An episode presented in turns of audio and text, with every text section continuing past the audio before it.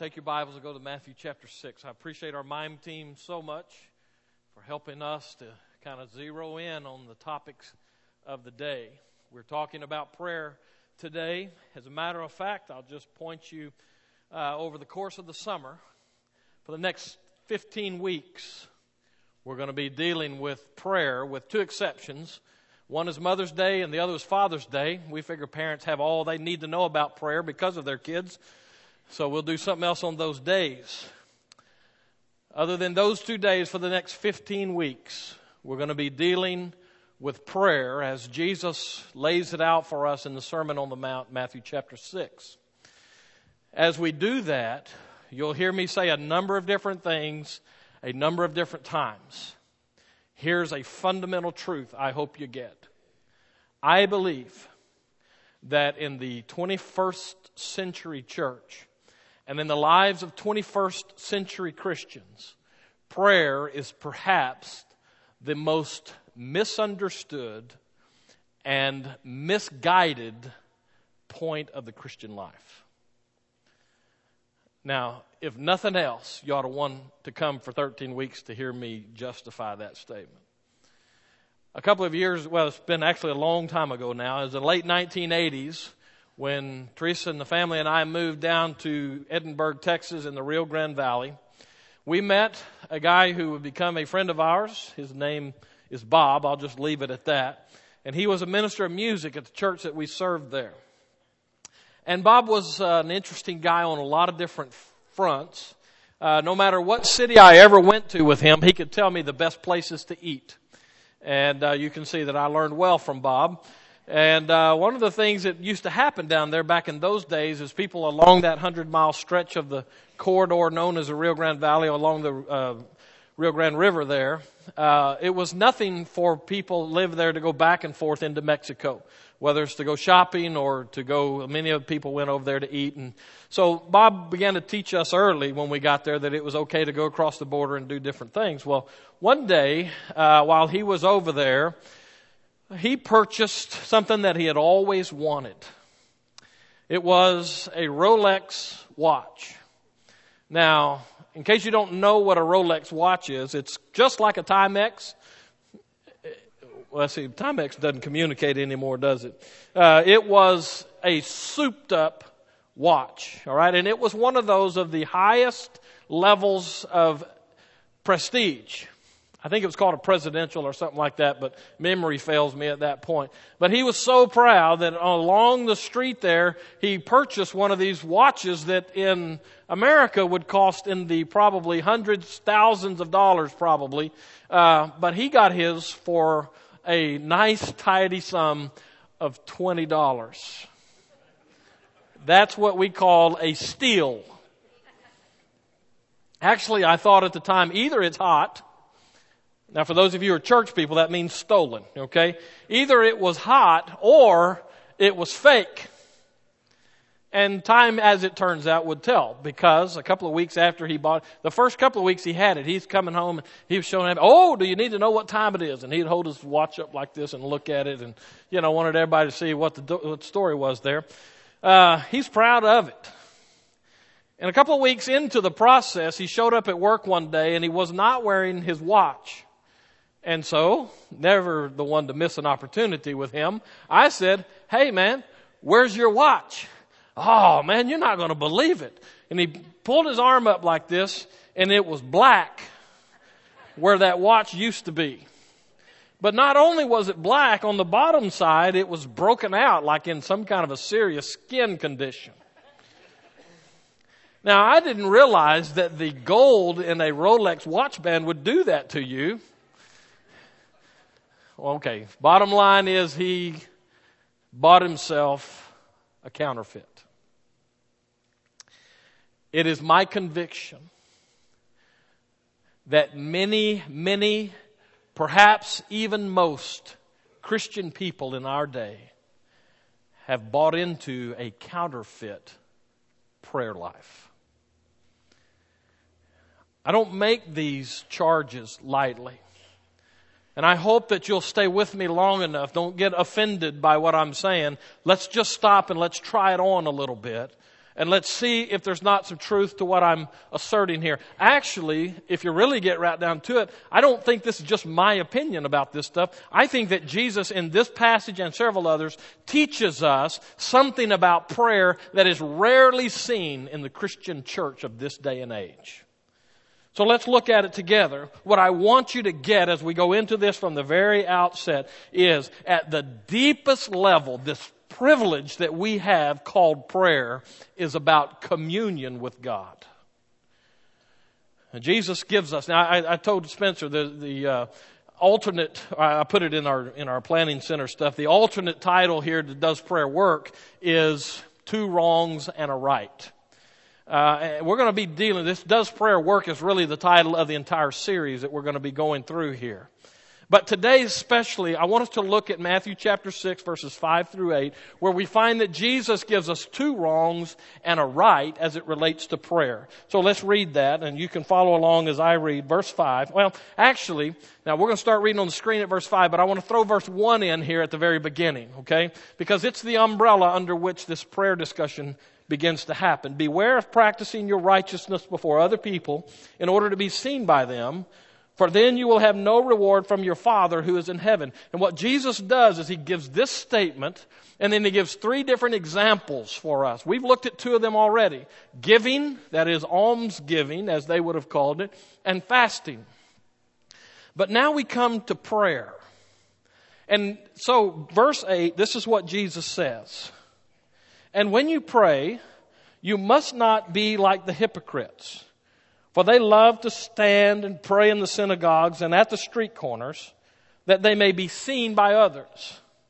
Truly I say to you, they have received their reward. But when you pray, go into your room and shut the door and pray to your Father who is in secret, and your Father who sees in secret will reward you. And when you pray, do not heap up empty phrases as the Gentiles do, for they think that they will be heard for their many words. Do not be like them, for your Father knows what you need before you ask Him. And then he goes on and gives what is called the model prayer. Now, you need to get used to hearing me call it that because most people call it the Lord's Prayer, and I think that's a little bit of a misnomer. If you want to know what the Lord prayed, go to John chapter 17 and just kind of camp out there for six or seven years and see what Jesus had. In this case, we're going to find as we move into those next few verses, Jesus says, pray in this way. It's a model, and in that model, we find basic principles of prayer that should drive us, and we'll be looking at those as we go forward. But before we even get to that, we need to come back to what Jesus is saying here in these few verses, verses 5 through 8. Two wrongs. I'll give both of those and then I'll give the right. But as I do that, I want you to get the, the uh, structure of the Sermon on the Mount right. The, one of the reasons I said this is one of the fundamental parts, one of the greatest privileges that we have as Christian people in all of this thing called the Sermon on the Mount. Matthew 5 all the way through the end of chapter 7, it talks about a level of living in the Christian life that takes those people and us far beyond ourselves. We saw that in the Beatitudes. We saw that in each of those six different statements that he's made. You've heard it said before, but I say to you this. If nothing else, we come to the end of those and it ought to take us to the point where we go, wow, I can't, I can't do that. Which is the first beatitude, blessed are the poor in spirit, the bankrupt ones. Right in the middle of the entire Sermon on the Mount is this teaching on prayer. I don't believe that's an accident. I don't believe that a bunch of guys got together later and said, how can we structure this so that it says what we want? I believe that Jesus intentionally taught this part of it right at the center because everything else about the Christian life rotates around this central point. It is communion with God. But you see, that definition of prayer, it's really not a definition, just a statement for now that's so far beyond where many Christian people camp out when it comes to prayer. So let's look at some of what Jesus warns against. The two wrongs. The first one is this. We are wrong when we pray to impress people. Did you see that here?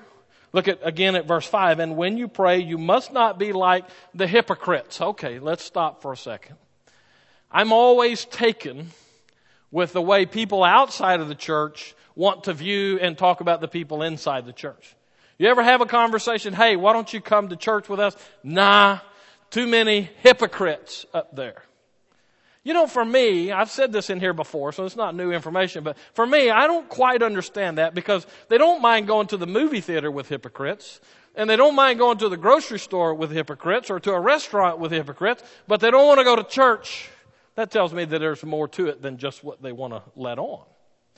And the other side of it is they're not all wrong, you know, that we are full of hypocrites when we come in here. And as one guy told me after the first service, just say to them, hey, one more hypocrite won't bother us. Come on and join us. Okay, don't use that. Don't say that. If you're listening by internet, I'm only playing, okay? No accident that Jesus uses a term here that draws right to the heart of the issue. He uses a term taken out of the theater of that first century world and these actors who played different roles, they didn't have quite the elaborate stuff that we have today. And so in the theater, the actors would have these little masks that they would put on and for their character, and then they would speak behind the mask. And that's the word hypocrite, and as Jesus uses it here, he's saying when it comes to your prayer life, don't be like those people who play a role in theirs. Well, he gives us a little bit of uh, detail to flesh that out. And he, the, the tendency that we're going to have is to take these as geographical points of reference or location centered prayer. And that's really not his point. But what he says literally is, for they love to stand and pray in the synagogues. I'll stop there first. You see, Jewish life in the first century uh, had three specified times of prayer every day. It's much like we see in the Muslim population of this day and those people who stop and they face Mecca and they do their prayer time in the Islamic faith. Well, in Jewish faith in the first century, at 9 o'clock in the morning, noon, and 3 o'clock in the afternoon, when it got to be prayer time, those three times, they would stop, they would turn in whatever direction the temple would be for them, and they would cite the Shema. Deuteronomy 6, uh, Hear, O Israel, the Lord your God is one God, etc. And we've talked about that in here. And so that was part of their prayer life. And they would do those in the synagogues. Synagogues were places of instruction, places of worship, places of prayer. That was a part of what they did. So Jesus is not saying don't go to the synagogue and pray. He's getting to something else. And so that takes us to the next one, which is on the street corners. Now here's the deal. When those times for prayer would come, even if you were in a public kind of a place, let's say you're at school, and 12 o'clock comes and it's time to pray according to that faith, then you would stop as a student and you would turn and your teacher would probably do the same thing and you would turn and you'd face whatever direction the temple is and you'd recite that as a prayer. Or if you're at the mall, or if you're at work, or wherever it happened to be. Well, in their case, if they were in the public arena, they would stop and make a public thing of their prayer. See, the kicker is that many of the advanced ones would make sure that they were in a public place when prayer time came. That way they could make a big showy thing. Hands raised, talking out loud, just, you know, boisterous kind of a thing. And Jesus takes that picture out of Jewish religious life and he calls them hypocrites. And the reason he does is not because they're praying at the wrong place, it's because they're play, uh, praying with the wrong motive at work. Before we move on, Let's stop for a second and try this on as a wrong way to do it to see if it fits us in any way. Remember, it's the prayer that aims to impress people that we're talking about here. How do we fall into that trap? I'll give you a negative example. You know by now that I'm far from being the uh, model citizen as it relates to Christian life. I'm just like you. I'm in process. Okay. We're trying, or at least I know I'm trying, and most of you are trying. Some of you may be trying to figure out, well, I don't know, do I want this or not? I get that. I'm, I'm okay. I even give you space to ask that question if it's an honest question. When I moved to New Mexico to serve that little church out there in the Badlands of New Mexico. Well, actually, that's a redundant statement. New Mexico is the Badlands, okay? There's one little small strip of beautiful country, and everything else around that is something you have to get through to get to the pretty part.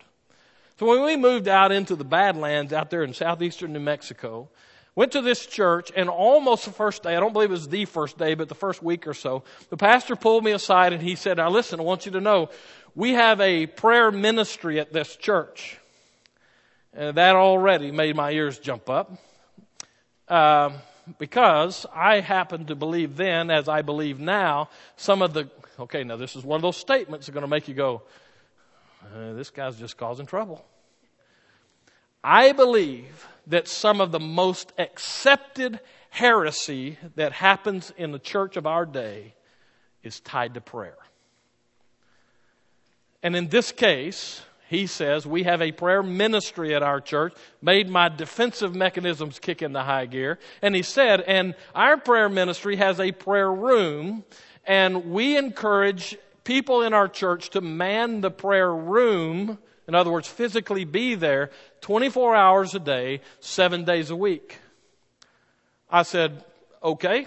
Now, see, I know you're looking at me going, this guy's not very sharp. I can tell by looking at him he's slow. Okay, I know you're thinking that. But I'm not so slow that I didn't know he was going somewhere with this statement he was giving me. And he says to me, that's what we do. And I said, okay, uh, and what does that mean to me? And he said, one way or another, we expect our staff to take an hour a week in there. Okay, I don't necessarily have a problem with that. Uh, but I wasn't, you know, just flipping over the whole thing. I went in there the first time. Now, the reason I went in there the first time is because I was told I needed to. Well, I'm not in so many words, but I could tell, you know, that's what I was supposed to do. So I went in there and I started reading through the list of prayer requests that I was supposed to pray about. And I, I got to tell you, I got bad attitude right now. Remember that statement I made about heresy? Some, some of the stuff that I was supposed to pray for, under God, I couldn't believe that God would endorse that stuff. And so it became a thing for me every week when my assigned prayer time came up that I would go in there, but I would go in with a bad attitude before I ever started. Most of the time, I, have been gone for a while, so they can't do anything to me now. I don't think there's a statute of limitations on this. So, uh, most of the time, I didn't even open the prayer request book. Why did I go in there in the first place? Beware, well, that's not really the way he says it, and when you pray, don't be like the hypocrites who love to, and I'm going to put it in my words, who love to jump through the hoops by their bosses, even though their hearts are not in it. I went in there because I was expected to go in there. I don't mind taking a shot for the team if it'll help you put yourself in the situation. How do we fall into this trap? Maybe this is a good time for me to stop and ask that basic question that we don't usually ask. Why do we pray? And one of the things that we talk about a lot in our churchianity is the need for people to be praying. I've noticed that we don't do a whole lot of what I consider to be good biblical training in that. We just kind of throw it out there to people. But why do we pray? Uh, and a better question is, why do you pray? However often that is, whatever the circumstances are, let's just stop and try this on about impressing people, and I'll get to another one in just a second, but just if you really want to know why you do it, what motivates you and do it, why don't you stop for a minute and evaluate what you pray for? Is it possible that this place that I started this whole thing, where I think Jesus is trying to take us with this whole thing, is that prayer is the most intimate part of the Christian life. It's where communion with God occurs. How much of what we do is aim for that? I'll come back to that in just a second, but let's, let's try this on a little more deeply, I think. Let, let's look at your public prayer life. Now, I think I've said in here before that prayer is such, I'm a novice, okay? I, I, don't mind telling you, I'm not up here talking like one who's arrived when it comes to prayer. I've known some people who I thought were pretty close to having arrived, but I'm certainly not one of them. But I am in process. I'm trying to sort through some things and try to understand some things that I know about prayer that I don't quite grasp yet. But um, when it comes, what I've said is it's hard for me to do public praying because for me, my private prayer life is so intimate. Well, that, that sounds awfully puffy, and I don't mean for it to sound that way. It's so personal when I go to God in prayer that translating that into a prayer before a crowd of people is hard for me to do.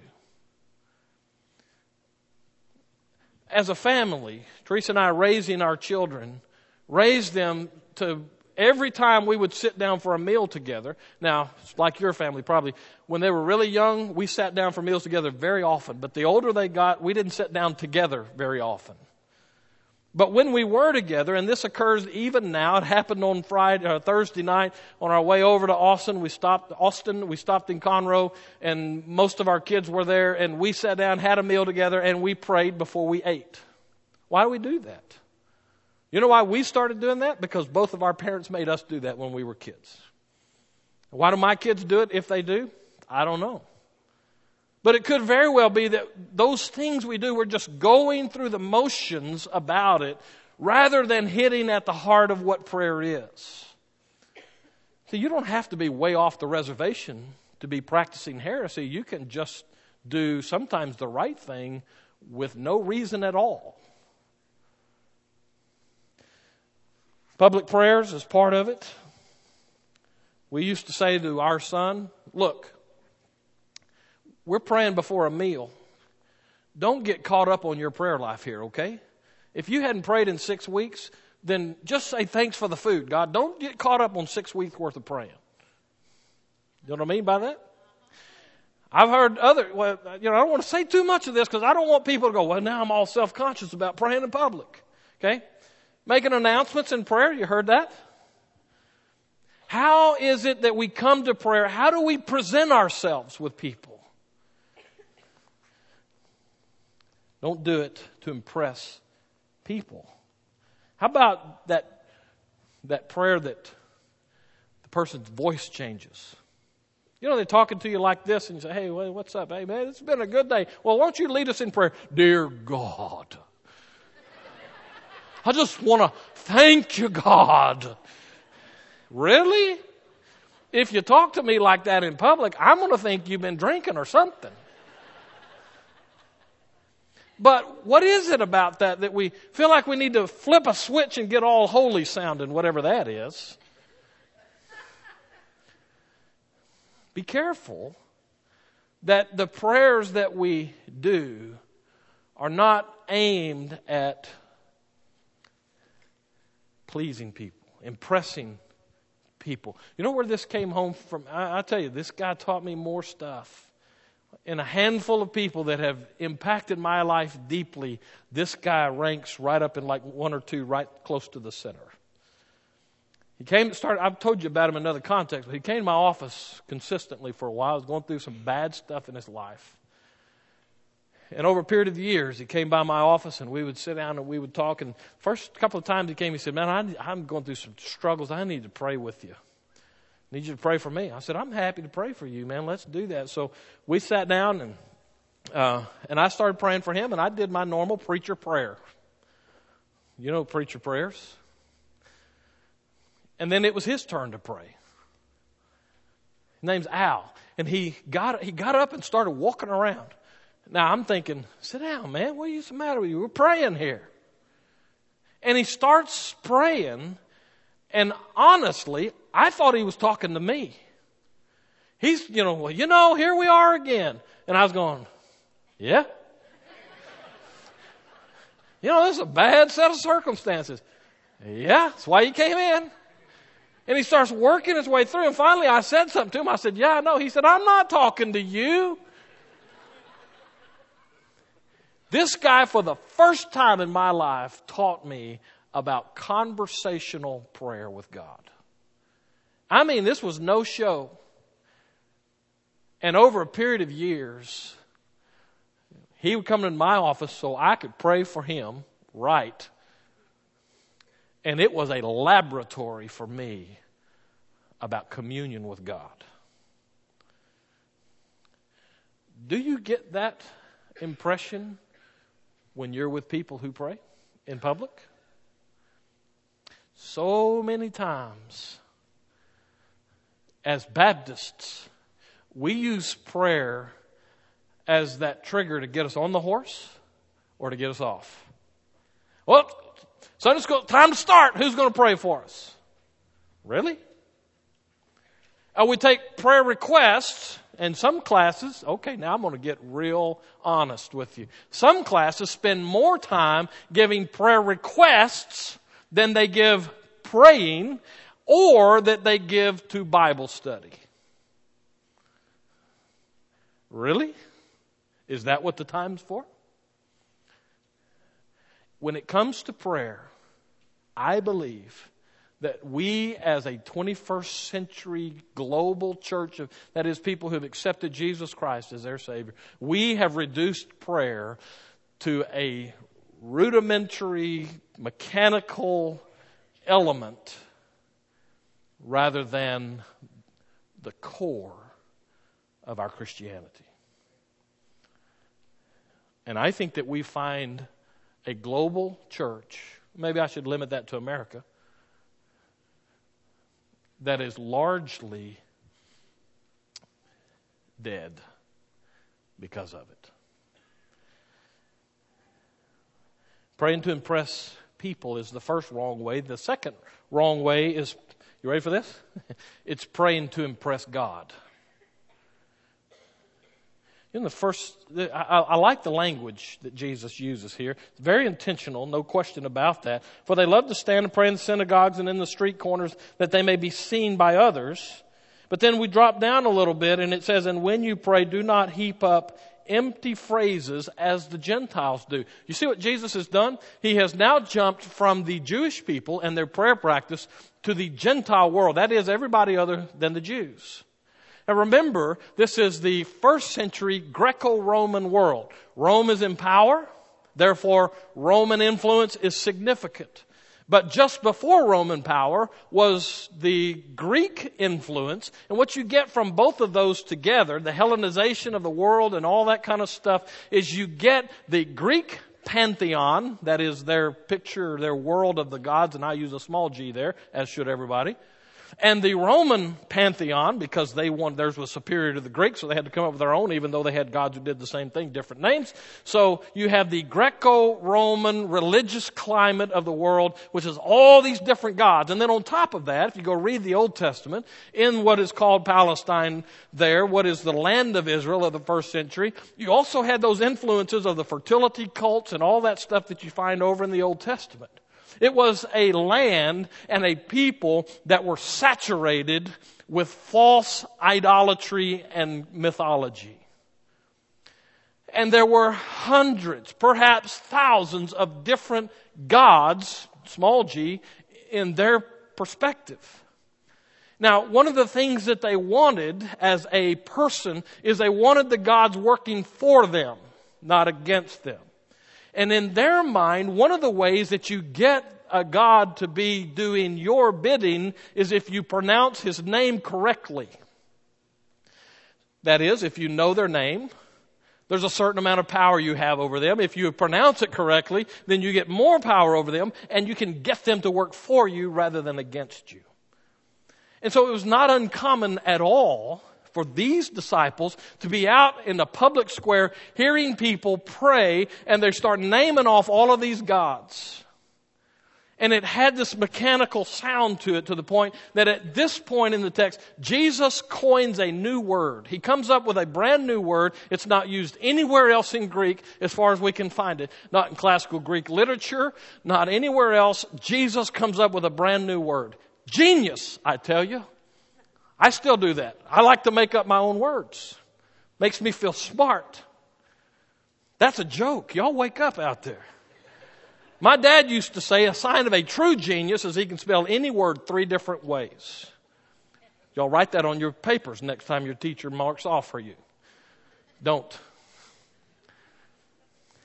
Jesus comes up with a brand new word and it just captures what, what, what they're used to hearing.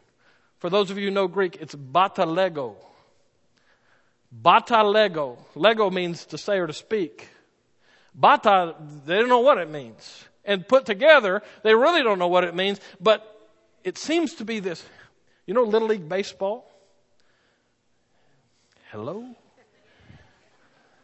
Because we can go home if you're ready to go to lunch. That's fine. Little League Baseball, a guy's up to bat, and in the outfield or in the defensive part of the game, there are these kids, hands on knees like this. That's because they're tired of standing there. It's boring. And they're going, hey, bada, bada, bada, bada, bada, bada, bada. Right? That's exactly the picture of this word. It's the repetitious, mechanical, bada, bada, bada, bada, bada. And Jesus uses that. By the way, they weren't playing baseball. I didn't say that. Jesus uses that as the word picture for them. Says, don't be like those people who just keep saying the same thing. King James Version here says vain repetition. And we always put the emphasis on the vain part, empty. It is that, but the real emphasis here is on the repetition part. Jesus says, don't be like those hypocrites who believe that just by saying the same thing over and over and over and over, that somehow God will hear them. Do we fall into that trap? Oh man, I hate this kind of sermon. Is prayer like that at all? Where it's just the same old stuff over and over and over and over. Part of the deal here, remember, the motivation of those Gentile people is to get the name of the God and to get it right so that they can have control over that God. There's the heresy of 21st century Christian prayer. I know some of you going, wait a minute. Preacher, the Bible says, ask and it'll be given to you. Yes, it does. But it also says some other things around every one of those passages. So be very careful before you use a proof text to encourage your heresy. One guy said it this way, and I think he's right on target. For many people who are Christians in this day and age, prayer for them is taking a blank check, taking it before God, and saying, God, I want you to sign this, and I'll fill in the details later. You ever done that with God? Now, God, you know I need this. I need this boat.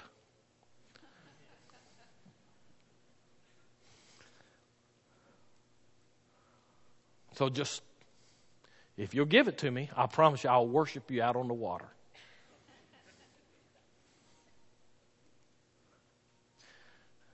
For many people, a blank check before God says, God, please sign it. But prayer in reality, you ready for this?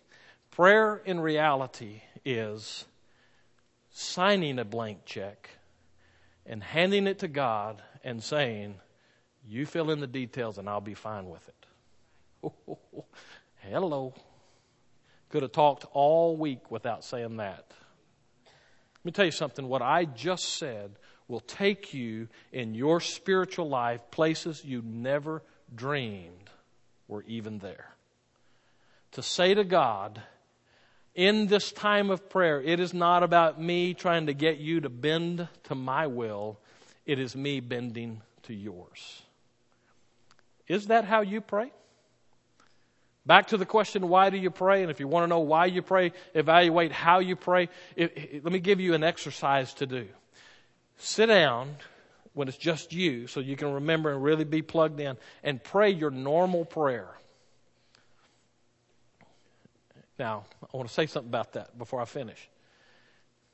When I say your normal prayer, what I mean by that is don't you have certain things that you say like in every prayer? It's that pattern of stuff. It's that thing that you heard somebody else pray and you thought, hey, I like the way that sounds. I think I'm going to use that for myself. I, I did that. I tell you, you hear me pray for somebody in a sick kind of condition, whether it's a hospital or whatever, one of the things you will hear me pray, because I heard my dad pray it, and at the moment I thought, that's profound as it relates to how to pray. God, do your best for that person. It's a great prayer. It's dangerous unless you know God. But that's a whole other sermon. We'll get to that. So pray your normal prayer and then come back to it immediately and write it out. And look at how often you say the same thing in your prayer. I'm not saying that's this empty words part that Jesus is talking about, but I am saying it's a place that you might start looking for those things. Well, with that in mind, by the way, if you're hearing all of this going, wait a minute, and when I, I'm praying, God, I need something. I, I need groceries. I don't have anything to eat. Look at verse 8. This is gut check time. Do not be like them, for your Father knows what you need as soon as you tell Him. That how it says it? Oh, come on, that's how we pray, isn't it? How many, t- don't, no raised hands or anything. How many times do we go to God in prayer believing that we're giving God information He did not have? See how heretical our prayer is? Treating God as if He's not even alive? Your Father knows what you need before you ask Him. So why pray? Aha! That's a good question, and I am smack dab out of time. So why pray? You know, another exercise? Evaluate your prayer life this week. How much, what percentage of your prayer life is consumed with requests of God? How much of your time with God is spent asking for stuff? Now, if I get this verse right, it doesn't say we shouldn't ask. I'm totally with you there. There are places that says you should ask, and I'm with that. But I think we miss something when we buy into modern Christianity that just leaves it there. I'm going to get to the, the right part here. And then I want to pull it all together with a statement relative to what I just said. So let me come back here. Jesus doesn't leave us with the don't, he also gives us the do part. Look at verse 6 with me one more time. And there it says, I'm looking for it. There it is. But when you pray, go into your room. That's a great word. English lets us down so often. This word for room is a reference to a treasure room. Think of a bank vault, if you will. It's a place where valuables are kept. Now, I tell you, just like I don't believe the previous stuff that Jesus said on the wrongs, I don't think he means this to be a location thing. If you need a private location room, that's fine, but that's not what he's referring to here. What he's referring to here is that place of treasure for you. Carl Vaught, who was a professor at Baylor University for many years, wrote a book on the Sermon on the Mount, said this about this particular verse. He remembered as a child, as he was growing up, and he watched his grandfather one morning. He passed by his, uh, his room and he heard his grandfather in there talking. And, and so he stopped for a moment. He looked in and he saw his grandfather as he was facing the window. He thought he was just looking out on the morning, wrapped up in a blanket. But as they st- stood there and listened to him pray, he realized, or listened to him, he realized that he was praying. And so he thought to himself, that must be Grandpa's prayer room. Later in life, he said, as he talked to his grandfather, and all the lessons that his grandfather had to teach him about God and the things of God, he said he realized that it wasn't the room that made the difference for his granddad, it was the prayer that made the difference for his granddad. It was a room full of treasure for him, not because it was a great place, but because of the connection that was made there. Jesus is addressing motive once again. Don't be like those who have the empty stuff. Come to the treasure room. Back to verse 6. But when you pray, go into your room and shut the door and pray to your Father who is in secret, and he who is in secret, who sees in secret, will reward you. What is the reward of that? It's the presence, it's the communion with the Father. How often we cheapen prayer by blowing in, dropping our requests, and blowing out to do life. This week, Teresa and I were making our way over to Austin. We stopped in Conroe, meet our kids. Our oldest son and his wife, who is expecting our first grandchild. And my daughter drove down from Huntsville down there. That's because she's always in for a free meal. And we sat around the table Thursday evening in, in Conroe, and we were eating. And we prayed before we ate. But also, in that time, we talked. Now, let me interrupt that story with this. You ever been around people who just talk all the time. You know what I'm talking about? It's like your ears bleed when they start. It's like, oh my, oh man, please stop. You been around people like that? Come on, everybody. Some of you are going, wait a minute, is that me he's talking about? That's okay. It's good to ask that question, actually. You ever think that maybe God gives us that response? How is your prayer life, really? Is it possible? I mean, if God was more like us, praise God, He's not. Is it possible that God, when you finish praying, God goes, Oh, I didn't think they would ever stop? I don't want to be sacrilegious with that. Sometimes it's like we feel like if we get more words in a minute, then he'll hear us better. And we just go on and on and on. So back to my dinner meeting with my kids.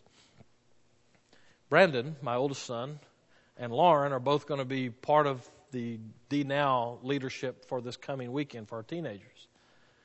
And so, as we were sitting there, I needed to talk with them about some D Now stuff, particularly the teaching stuff. I took them to teaching guides and trying to give them some. And so, if if it had been a typical prayer-like session, one or both of them would have spent all their time talking to me, telling me about everything that they needed, and no time listening to the things that I needed to say to them, so they could be prepared for the showtime when it's just them with a bunch of teenagers. But see, that gets to prayer. If all we do is just go on and on and on with God, and we never stop to listen. Let me just even take it a step further. I just love spending time with my kids. We can sit in the same room and them not say a word. And I love it. I mean that in the best sense. There are other times, you know, Lauren, boy, she could talk when she was in high school. I was like, oh, man, don't you have some place to go? But when she moved away and she wasn't there to talk anymore, there was an empty place for me. You know why? Because I love her. Now, don't tell her I said that, okay? That's between me and her. Don't you think God feels that way with us? The most intimate part of the entire Christian life. And we cheapen it by filling it with words. And Jesus says, And your Father, who sees in secret, will reward you. Richard Foster wrote a book entitled Prayer. He gives 21 different kinds of prayer. Now, I don't agree with all of them, but maybe I should listen to him more than give him my opinion because he's a little more progressed on this than I am. But I don't agree with all of them. But let's say even if he gets half of those right, let's say there's just 11. Even if there are only four different kinds of prayer, one of the things that he emphasizes for us, and I think it's worth hearing here on the front side of these 13 weeks of prayer we're going to be looking at, is one of the things we have to realize is that this is one of those parts of the Christian life. It's not like going to a Luby's restaurant where you start down with the tray and you pick and choose the stuff of the Christian life that you want. You know, I hate beets, okay? Don't bring me any canned beets, okay? I promise you it's to be, you're wasting a jar. And I'm not going to go buy canned or beets at Luby's. It ain't happening, okay? I'll starve to death before I eat beets. All right? So when I go to Luby's, if I happen to go there, when I get to the beets section, I'm beating it, okay? I'm moving right on past. And I'm going to pick and I'm going to choose things that I want. So many Christian people are, are like that about the Christian life. Well, I'll do a little Bible study over here today. And I'll, okay, I'll do a little bit of prayer over there because I, after all, I do need that new boat. And I'm hitting on boats pretty bad. Maybe God wants me to have one. That must be what he's saying. Teresa, take notes. Isn't that how we do God? We pick and choose. Okay, well, I'll go to church. It's, you know,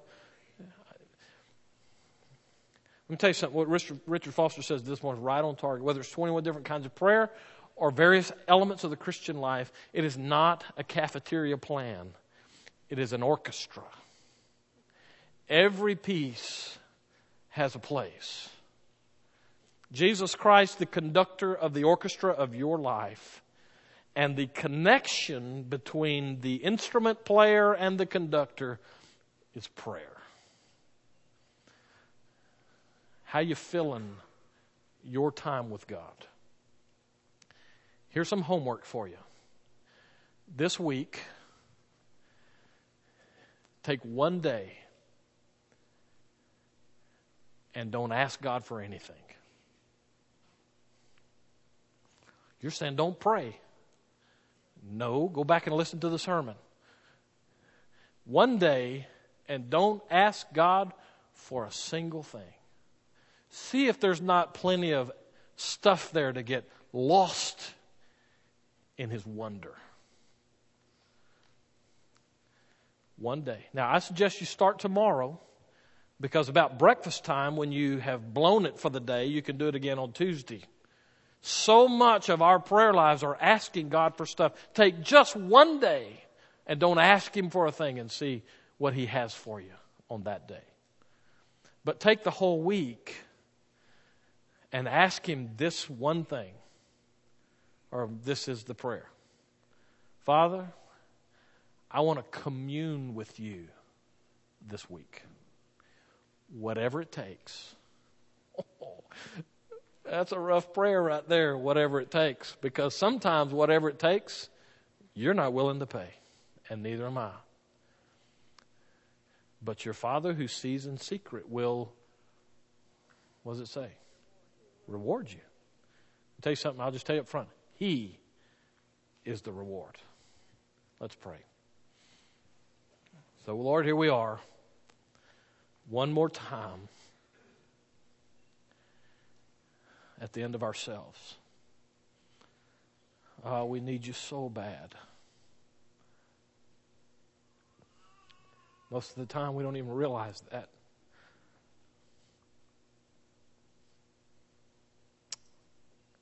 And our lives show that. Please forgive us for cheapening the relationship that cost you your son's life.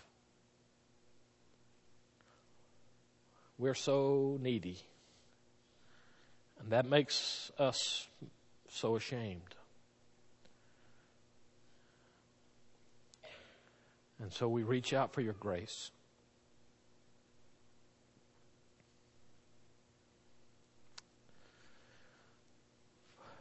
Father, we ask that you just have your way with us.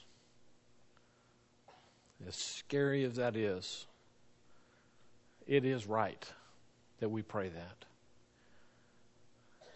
Be gracious and merciful, please. But take us to that level that you need us to be so that we might be of maximum effectiveness in your work.